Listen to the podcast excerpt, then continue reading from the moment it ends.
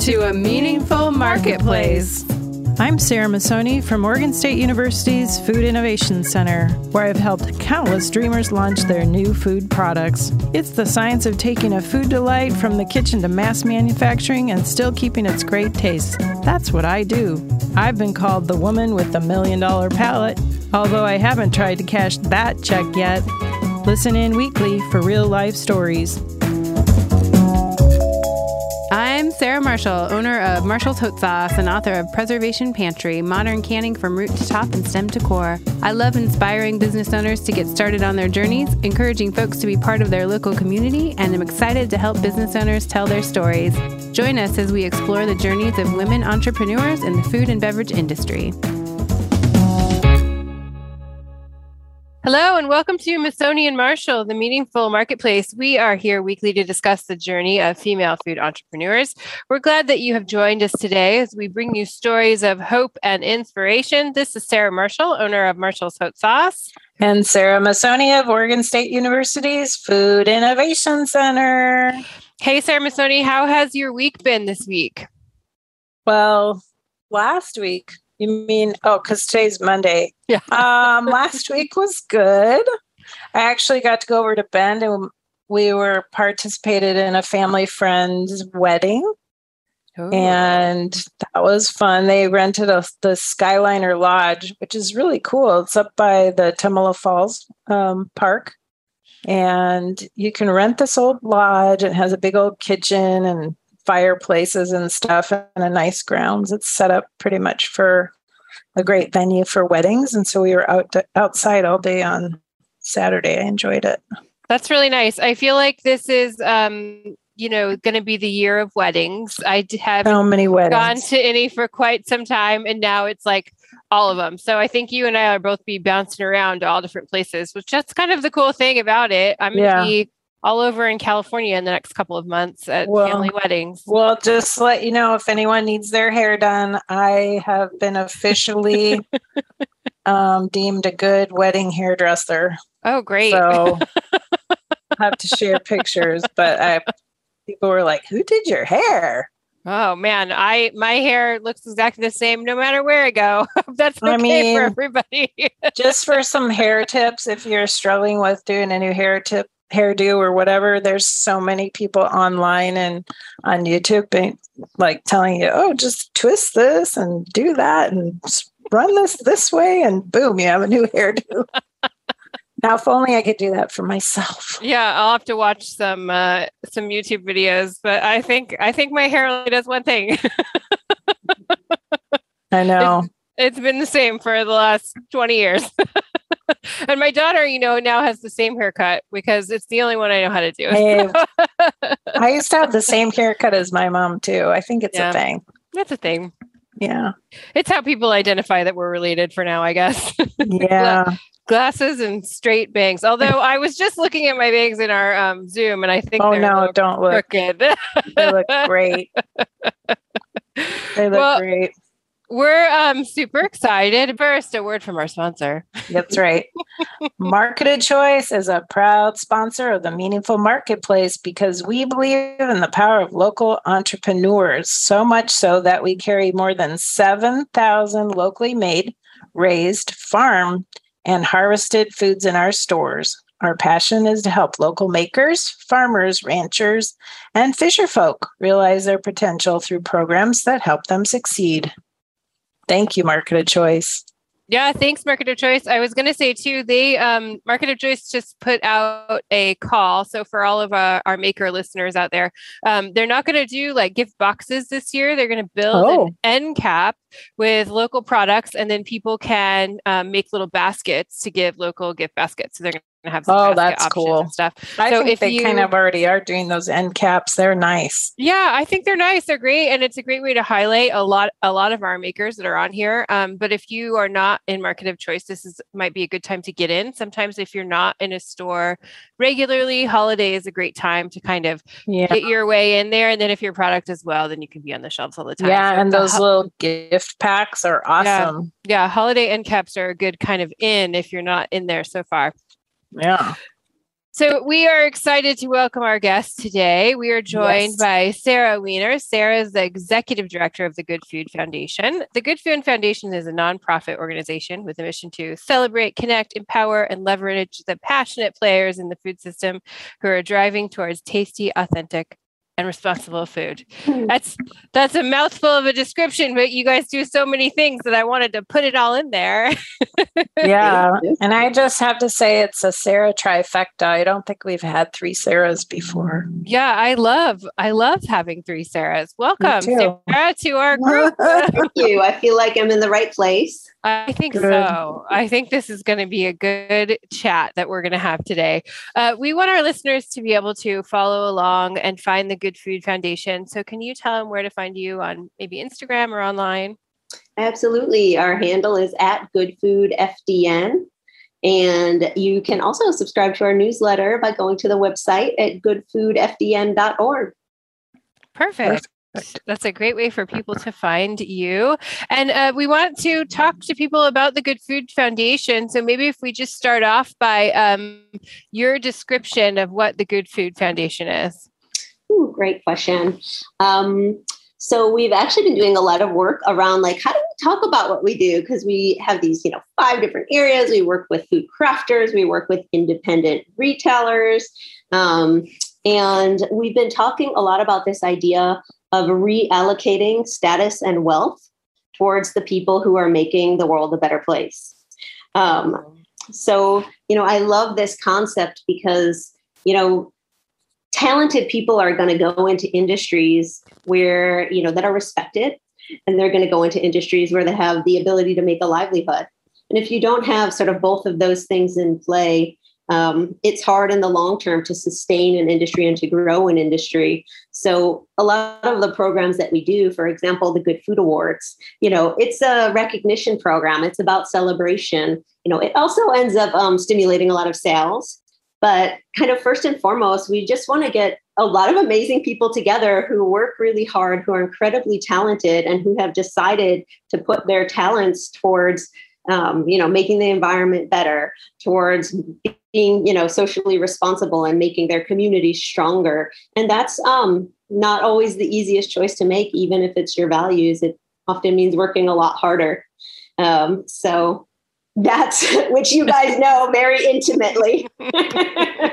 yes. Well, and I think it's um, you know, I think those are important conversations to have because they're not always talked about when people like go into um, deciding to become a food manufacturer, and then all along the way you have to make choices. You know, so if you were really into it to make a lot of money, the choices that you have to make aren't really the responsible choices. If you're going to do things you know cheaply and and for the most profit then you would maybe choose ingredients and sourcing that are cheap and easy. So if you make those choices just initially right off the bat you're kind of making a choice to be poor. Uh-huh, to, str- to struggle. You're making a choice to be a struggling artist even though you're like a food manufacturer. But i think that those are kind of people that get into this game of like food manufacturing, responsible food manufacturing, we are kind of the struggling artists from before. And so we move into this world and we're okay with that. But it's not always something that's talked about. You yeah. know, that that's part of of making those choices is that it will be harder for you right off the bat.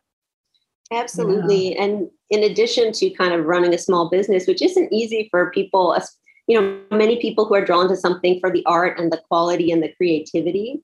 Um, but once you become a food producer like you're also running a small business but you're also if you're working in a sustainable responsible kind of socially um, aware way trying to educate your consumer in the same moment as you're trying to kind of sell your product because you know you might have made a really thoughtful decision on a certain kind of glass packaging versus a plastic packaging and that's going to have increased your cost and some of that has to be passed on and your product's going to cost more.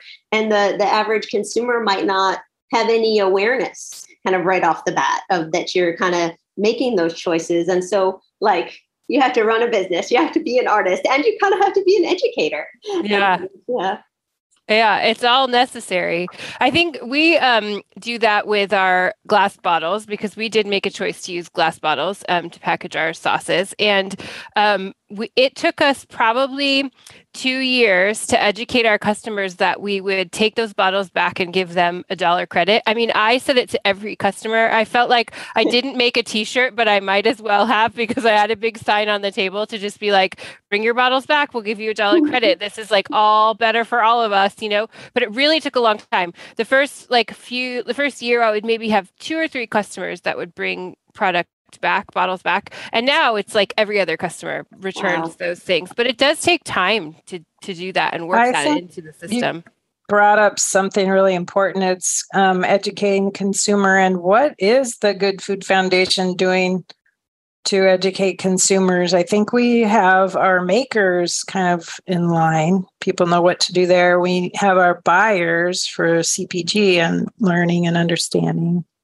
But what about the consumers? Yeah, that's such a good question, Sarah Masoni. Um, so we take a really stealthy approach to educating consumers. Um, you know, education comes in many different forms, um, and it can be very overt. Um, and it can be more subtle. Um, so, what we've done at the Good Food Foundation is we made a very conscious decision to lead with taste.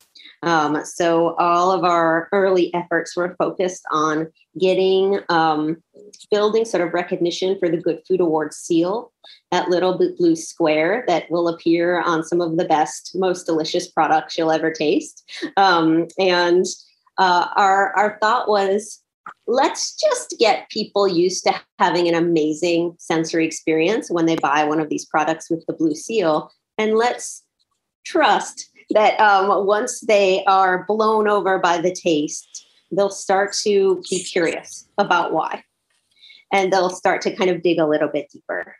Um, so it's it's very much sort of like the Alice Waters seduction through taste approach, um, and we kind of see ourselves as part of an ecosystem where um, you know no one organization, no one person is to change change things single-handedly.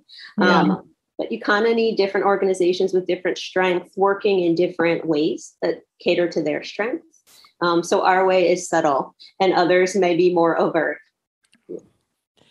Um, for That's people for people that maybe don't know about the Good Food Foundation or the Good Food Awards, because um, we have a lot of people that are just thinking about starting a business. So um, let's talk about the difference between. Um, so you explain the Good Food Foundation just kind of as an overall organization, and then you put on the Good Food Awards and then the Good Food Mercantile. But can we explain those to people that don't know what those things are? Absolutely. Um, so, like in nuts and bolts terms, you know, we have five main programs. Um, the Good Food Awards, um, as Sarah Marshall mentioned, is um, sort of our hallmark program, and it's an, a recognition program where we have about 2,000 entries um, from all, all, 50 states every year um, in 18 different categories. And um, there's a big blind tasting. Those that rise to the top in taste get a second level of screening, all about sustainability and social responsibility that sort of happens out of the view of the, you know the public. Um, and then those who pass that as well become the 200 Good Food Award winners each year. So that's our most. That's cool. I was looking on your website. So if anybody wants to learn more about those 18 categories, you have a really nice map of the US Mm-hmm. And you have little ribbons showing where the awards were, you know, which states the awards came from. And for the most part, they're spread across the US, which is really interesting. But in one category in particular, mm-hmm. we have a lot of winners in California. Do you know which category that was, Sarah? This is a quiz. oil is oil. Yes. Yes. Ding, ding, ding, right. We had 12 winners from California, maybe even 13. I might not have been able to count them. They were so populated there. And then one from Texas. Mm-hmm.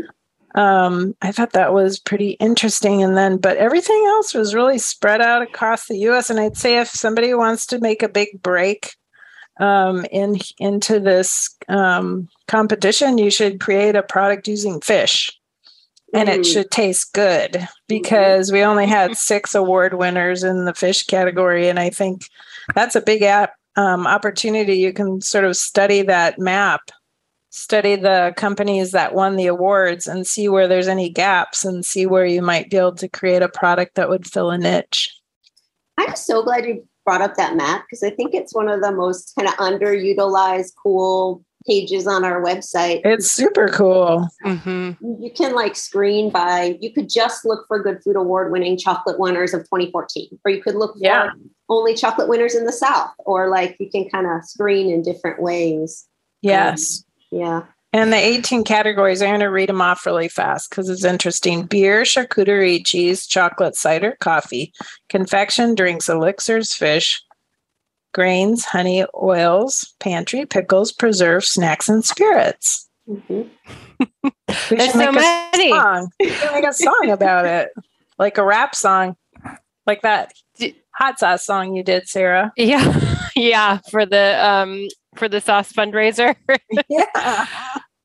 Sarah, do you think that you um it seems like there's a lot of categories that get added um because I think when when the Good Food Awards started there was only a few categories, right? Like I think it was like cheese, charcuterie, yeah. Maybe one other candy. thing. I think candy was in the beginning. Yeah. Because yeah. Um, Susie Wyshak was in charge of the candy category. I remember her telling me a long time ago, you need to come to San Francisco and help me judge the candy category. And I was thinking, oh, that's one. I can judge the candy, but I'd rather taste the cheese. yeah, that's your specialty. Yeah, I'd rather taste the cheese. Oh, that's so fabulous. Yes, back in the early days, um, 12 years ago when we started, we started with seven categories. And each year we've um, aimed to add one new category. Mm. Um, this year we took a break. We're sort of like regrouping. Sure. Um, 18 is a lot. it is a lot. there, there is popular demand for an ice cream category, though just oh. to judge. Yeah, keep keep the right temperature. um, but yeah, so that's how we've we've we've grown, and each time we add a category, we build a um, committee of experts in that category because you know me and my team at the Good Food Foundation, we're really um, sort of generalists. Like we know a little bit about this, a little bit of that, about that, but mostly because we're just interested in food, all interested in food. But of course, we're not deep experts in fish. We're not deep experts in grain. And we want this award to be, we want all the criteria for each category to really be appropriate to where the industry's at. So we might require for a preserves entry for all the fruit to be within, you know, 200 miles, sourced within 200 miles, and yeah. be, you know, grown without pesticides and herbicides. But that might not at all make sense for the spirits category, like, you know, it, demanding that people get their grain within 200 miles or that it, you know, so we we kind of build a really um, thoughtful group of a committee with like amazing volunteers with deep expertise that also help us, you know, with the tasting methodology. So it's process, but it, yeah. yeah. Every time you add a new category, you have to have a new team of experts. It sounds like. Yeah. Some of the categories, I don't even know if there really are experts. Mm-hmm. Agreed. Like, like snacks. I mean, I Who's a snack expert? Come on, like somebody who works at Frito Lay. I don't know. oh, but uh, we're yeah. gonna um, take a quick break, and then when we come back, I want I would like you to talk about the Good Food Works. So we'll be right back. Oregon State University's College of Agricultural Sciences and the Food Innovation Center are proud sponsors of Meaningful Marketplace. With a mission to serve all Oregonians, we are committed to giving voice to those whose food and agricultural stories are not always heard. By providing access and opportunity for a more diverse and just food system, because food brings people together. All right, Sarah, can you tell us about the Good Food Works and also the founding funders and the originals limited edition. There's so many things on your website for us to talk about. yes, absolutely. So, um, Good Food Works is one of our five um, main programs, and it's a bit of a catch all. Each of our other programs is like very specific and a program that happens at a certain time of year. But the Good Food Works is our area to talk about more of our experimental, sort of cutting edge programs.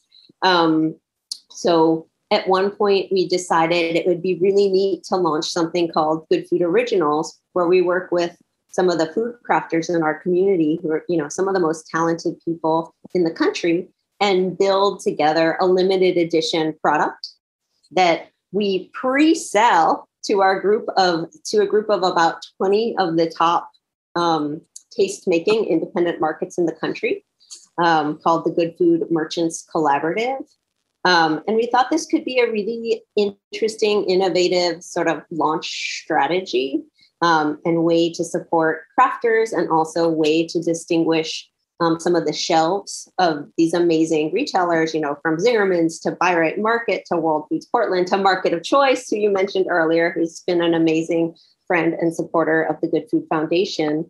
Um, and it, and it was really neat. Cow, uh, Cowgirl Creamery launched a cheese through the Good Food Originals program um, an amazing um, bitters and syrups company in Louisiana called El Guapo launched um, a really interesting a variety of um, strawberry they have down there, like a strawberry syrup using this very oh, particular um, southern strawberry. Um, but so, like, we have projects like that.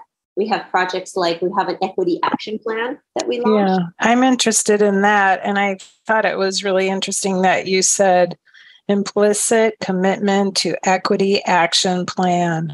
I think that's cool. I think giving equity to those people that are generally underserved um, in populations that don't always have the information and the things they need to start, but they might have a really good food.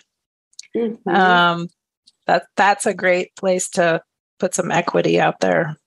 Yeah, I like that.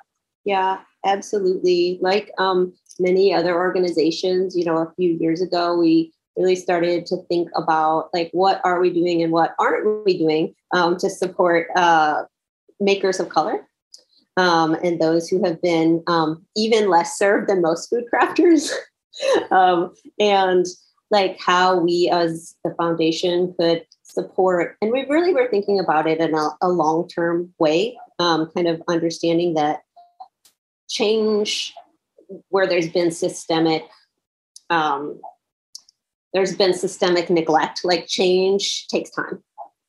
And it does. so, yeah resources are really important to people i think and information i think a lack of transfer of information is one place where we can just really be supportive and i think when people have the information they need they can be so much more successful yeah people work hard right yeah. But if they could work smart, I think it helps. Yeah, absolutely. And like the way we went about it, we we built a um, equity um, committee um, made of makers of color um, from kind of our community, and some we reached outside of our community. Um, and we kind of asked them, what do you think would be most helpful, sort of in a three year plan? And um, you know how to reach the communities you know that are also underserved in our good food community they're underserved in kind of our underrepresented amongst the award winners as well um, and the suggestions and kind of therefore the, the items in our plan are really wide ranging from um, something we started doing and have continued to do in the last few years which is offering a free entry to any bipoc owned maker it's like one barrier to entry is economic and it's not the only barrier to entry of course, um, mm-hmm. to like actually having quotas we're going towards for judges, like BIPOC judges, because that's really a way that the word gets out and the credibility of the Good Food Awards gets out. Um, when people are a judge and they have an amazing experience and it feels real and professional, then they go back and talk to their community about this program and builds the reputation amongst the people they talk to about the program.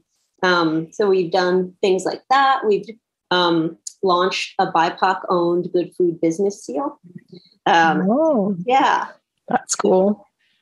I'm really excited about that. And it was an idea that came from um, the Black owner of this amazing coffee company called Red Bay in the Bay Area. Um, and it's it's it's been super interesting. And there's also been a lot of learning and we're kind of you know actually in a process right now of looking back at our plan and saying like okay have we done all the progress we anticipated at this point, which programs have been effective, what hasn't, how do we want to shift and evolve um, what we do, and doing that progress, you know, doing that looking back together with BIPOC members of our community rather than, um, you know, me as the white lady executive director. Um, I mean, I think having that Good Food Originals or the idea of being able to bring ideas in and out of all of the things you do is really smart because mm-hmm. You don't want to institute something that didn't really work out that good. I mean, that's the same way, same thing that entrepreneurs have to think about. Like, okay, you might think you have this great flavor idea, but nobody wants to buy it. Yes. So you have to, any business, you sort of rotate things in and out to find out what's the best. I think one of the great things about your foundation is that it was actually started um, with the buyers in mind. Can you talk a little bit about that? I think that makes your foundation very powerful, actually. Thank you. Yeah. So um, I wish I could take all the credit you just gave us and say like we were that smart as to think we needed buyers from the really beginning. But it, I think um, it's smart. it happened somewhat a little bit organically, which is to say, we started with the Good Food Awards. And after the first year, we, of course, did a survey of the winners like what worked, what didn't work, how's your business doing? And what we kept hearing is that at the public marketplace that was free and open to anyone, buyers were coming, even though they weren't specifically targeted. You know, they'd heard about it, they came mm-hmm. that day, it was at mm-hmm. the ferry building. And the, the winners were telling us the most um, impactful thing that happened was they met um, you know they met a buyer and suddenly they've got an order their first out of town order um, for their product and then kind of a light bulb went off like oh of course that's going to be very powerful and how could we you know lean into that um, it's good to lean into that yes and with the, the the foresight of um, the founder of Bi-Rite Market, Sam Mogannam. He um, Sam's awesome. Sam is so um, visionary and so generous. Also, and they have really good ice cream, so I could see why he would want you to have an ice cream category. they do have really good ice cream. He could be on both sides of the fence. yes. uh, the Ricanelas is my favorite flavor. but um, yeah, he said we had had some sponsorship from Whole Foods in the beginning, and also Bi-Rite was one of our first sponsors. And he, you know, reached out to say that it would be really beautiful if we could bring together more of the independents, like Bi-Rite, the sort of independently owned folks, mm-hmm. which was also very visionary. With you know, then Whole Foods being bought by Amazon and some of the systems changing, and it's still yeah. in place for many many crafters, but um, he helped us reach out to 12 of the top independent markets in the country to, to create this group, the founding group of the Good Food Merchants Collaborative. Yeah.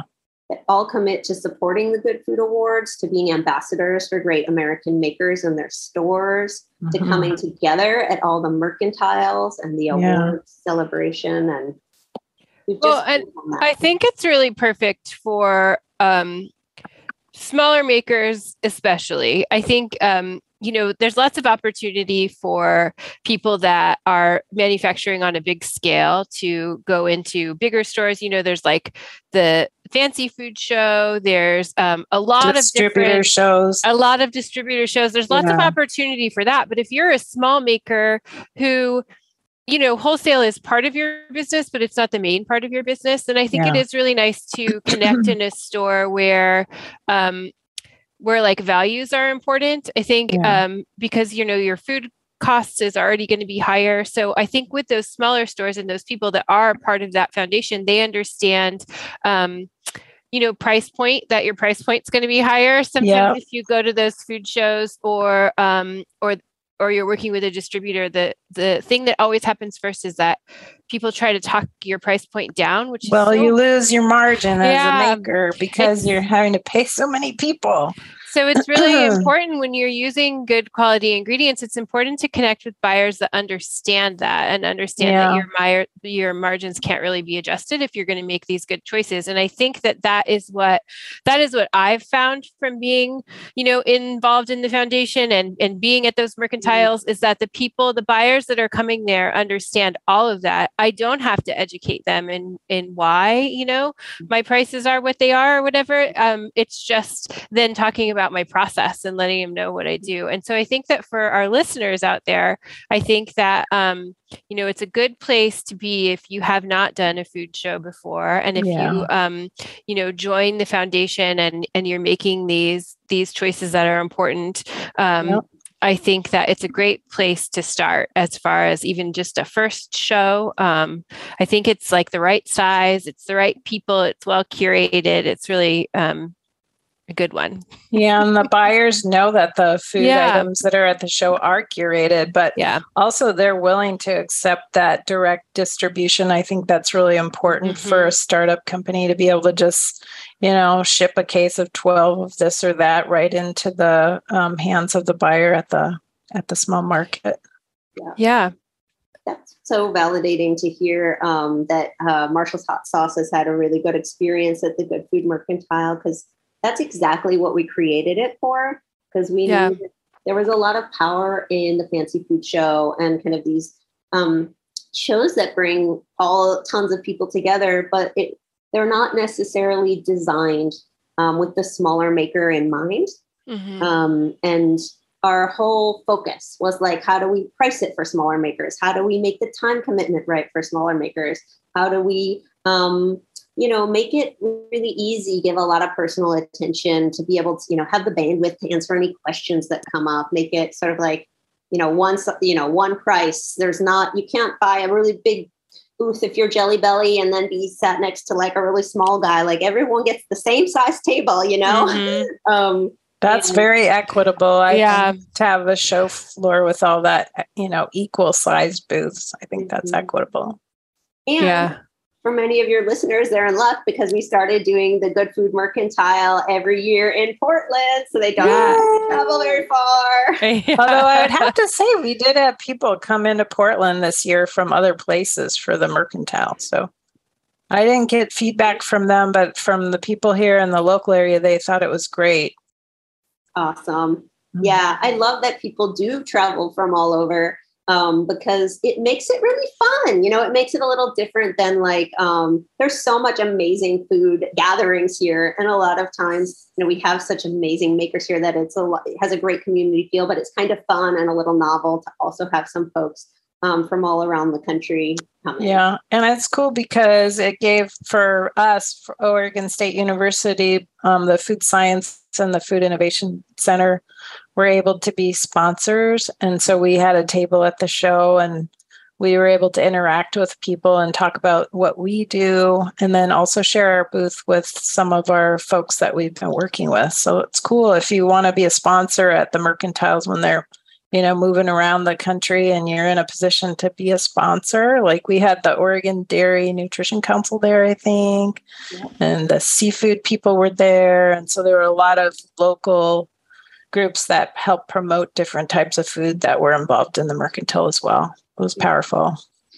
Thank you, Sarah, for being us, you know, and Oregon State University for being a sponsor. It was, I have to say, when we came to Portland this year, we had three times the sponsors we've ever had in any other city in our 12 year history. And it was such a testament to like the pride and the support and the um, just when someone tries to do something here for crafters, it's like everyone rallies. Yeah. Like make yeah. it a success. It was amazing. Well, the Food Innovation Center was built for that purpose. We want to create value added food products using Northwest ingredients. And since I've been here for 22 years, all I've ever done is really create handcrafted good food products. So you know the color has to be right the flavor has to be right everything about it has to be right before i say yep you're ready to go mm-hmm. awesome. so yeah. yeah. i think that um what i really realized too um at the at the portland show when when you guys came to Portland this year was that everyone was so ready to be around each other again because we hadn't.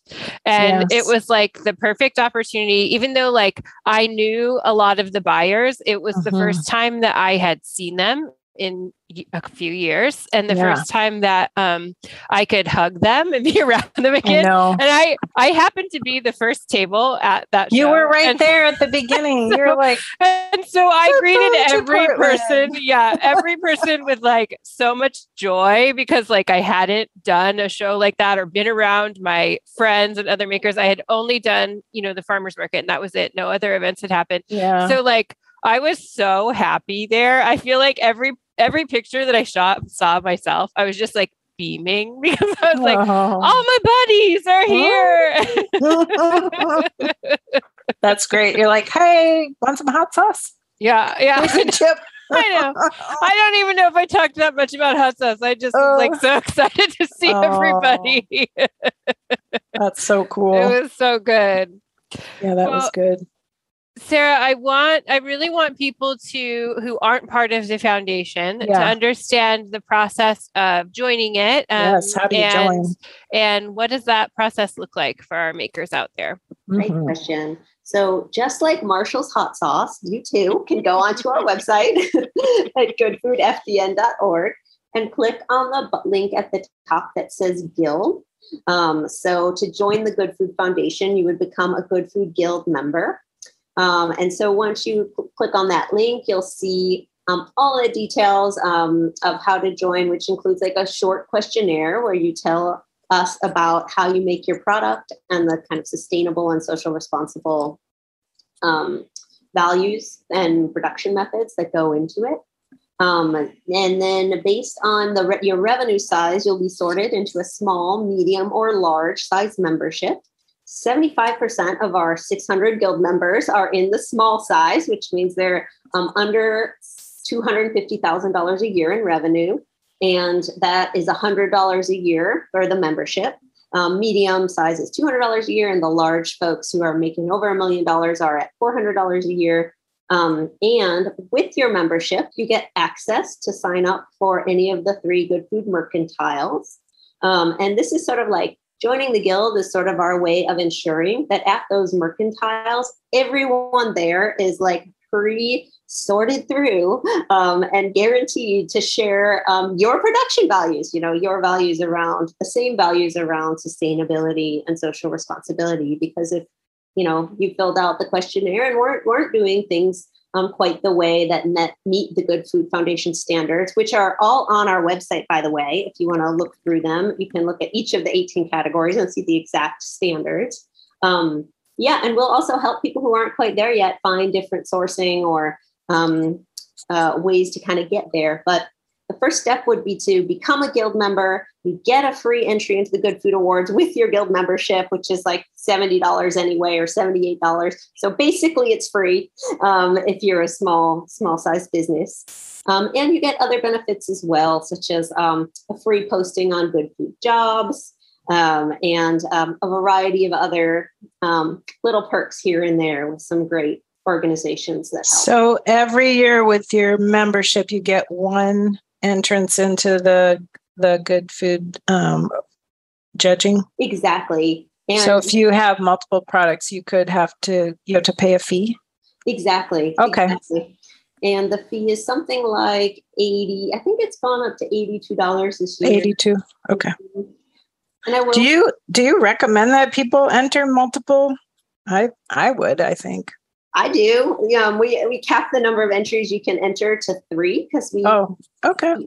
do want it to be, you know, we we wanted to make a somewhat level playing field because some companies, of course, have a lot more marketing resources and others don't. So we don't want to, you know, one company to be able to enter 10 things and kind of flood the flood the judging panel, but you can enter up to three. I do Yeah. recommend that you do it. I Yeah. actually see that at the judging and competition for the American Cheese Society. It's Mhm. like people sometimes when I'm in a certain category, I know that somebody's just entered like six or eight or 10 of the exact same thing. And they're trying to learn from the experience because we have a technical judge and an aesthetic judge, and the technical judge will actually evaluate the product for the defects. So, what's wrong with it? And so, it's kind of an education piece for like a, a small cheesemaker that can't figure out what is wrong with this cheese. like Yeah, some of it's good and some of it needs um, some adjustments. So that is one thing about being able to enter more more items. Sarah Mhm. Masoni, have you been a judge for the um, Good Food Yes. Awards? I think I've judged three or four times. The first time I judged, I actually maybe the first and second time I judged cheese, and then I judged uh, preserves. I think two times. So I think I've been four times when I was in person. Yes. Cool. I know you're always um, a judge of some kind of thing somewhere. So Somebody asked me from the wedding this weekend. I put pictures of cakes on my like loop on Instagram. They're like, "Are you judging cakes now?" I was like, "No." just just sampling, sampling wedding cakes. oh, that's so sweet. I love cake. Well, I think um, Sarah, you brought up the. Um, I just want our listeners who I know sometimes as a small business owner, we're like, you know, people are always trying to get us to join things, buy things, sell us stuff. But what I really want people to hear is, and this is why I joined the Good Food um, Foundation, is because that first year that you join if you're not sure or whatever you do get to go you know if if you are let in and everything with your company is is deemed uh, acceptable for the foundation you do get that table that first table at at a show.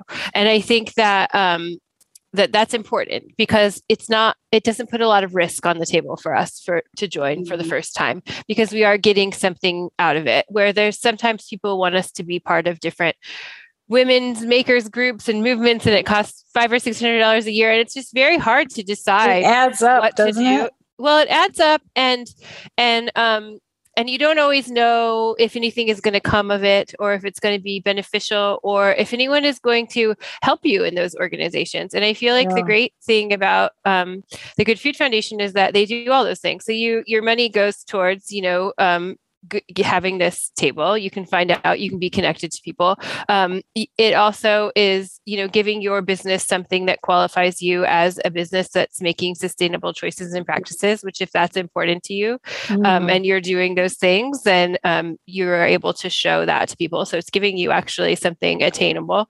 And then i think also just like the connection to other founders and makers is really important if you're somebody It that wants to so build important. build community with those people Yeah. so, I mean, I know that, you know, everyone has to make a choice of what they do and what they, especially if you're a small maker. And if, if the foundation is made up of mostly small makers, they they have to think about that. So I just want our listeners who haven't done it to, to just know those things. But also, um, you know, I feel like when you get added um, as a maker onto the resource list, like especially during COVID, I feel like you guys were really looking out for us and saying, hey, um, you know, we're going to make this list of of things that people can order and get sent to them. Do you do that? Like you, you know, all of those things. And I just feel like when when a lot of people disappeared during COVID, I feel like I feel like there were a ton of people that were like, "Hey, we're I was here. I didn't go anywhere. No. I was on 30 know. Zoom calls a week with I know. entrepreneurs. Oh man, that no, was exhausting. but I just want to thank you for that as a foundation. That it was nice of you and and great to have you create those kinds of things to help us because we did need help, and you know we lost a lot of small businesses We during did. COVID. It's not we still are losing businesses. It's not something we always talk about, but we all still need assistance and support and um, ways to Mhm. recover um, because because we're still in that process, and sometimes people don't realize that, and I think that you guys Mhm. really do. So Well, the thank, you. you know, it's some people are putting statistics out. This little thing that we just passed through, it's probably maybe 10 or even 12 or 15 years of recovery that we need to go through. Yeah. And sometimes we really, when something traumatic happens, we don't really see what the uh, side effect of it is for a while. And, Mhm. you know, a lot of people were heroic and they made it through this time, but all their funds became depleted. Mhm. and now they had to stop. And Yeah. so that's very sad. So I hope, you know, people um, have hope and they keep going. But if they need help, they need to reach out and Mhm. ask for help. Yeah, I think so for sure. And I think that, um, you know, through some of the new programs that you have, Sarah, it sounds like people that um, maybe, you know, can't afford the um, the fee. Maybe you guys are working with some of those people, especially BIPOC makers and, and women owned businesses. Um, so I think don't be afraid, makers out there, to reach out because I really do think it's yeah. a good um, foundation with lots of resources that would be helpful. Yeah. Thank you. And I'm glad you mentioned that sort of at the end because that is our unofficial policy. you know, yeah. we don't scream it on our website like if you can't afford the trade show mm-hmm. just let us know we'll let you in at whatever price you know whatever yeah. you can afford but whenever we can that is what we'll do because you know if we have extra space and there's a maker who only has you know a hundred dollars or whatever and, and can benefit from being there like everybody benefits from having them there mm-hmm. um, so that's absolutely correct and that's that's how you know we want to be um, good members of the community yeah people need to advocate for themselves mm-hmm. Mm-hmm. yeah well um unfortunately ladies i think that uh i have one final question and we have to wrap up um but so, Sarah, what I would like to ask our makers normally is what the community can do for them. So, we always ask our makers what they need from us, what we can all pull together and do. Um, and I don't know if that fits for you, but what do you need from the community? What can we do to help the foundation? Well, I'm so happy to say that the two of you kind of mentioned all the things that I would have said to answer this question, which is like, you know, join the Good Food Guild if, if it's of interest, if you think any of these programs might be a help for you. Yeah, really good. Um, enter the Good Food Awards. Um, if you're not sure if it might be the right fit for you, reach out when we do the next Portland Mercantile. We could give you a pass to just come walk and see the show. Um, do you know when that's going to be yet, Sarah?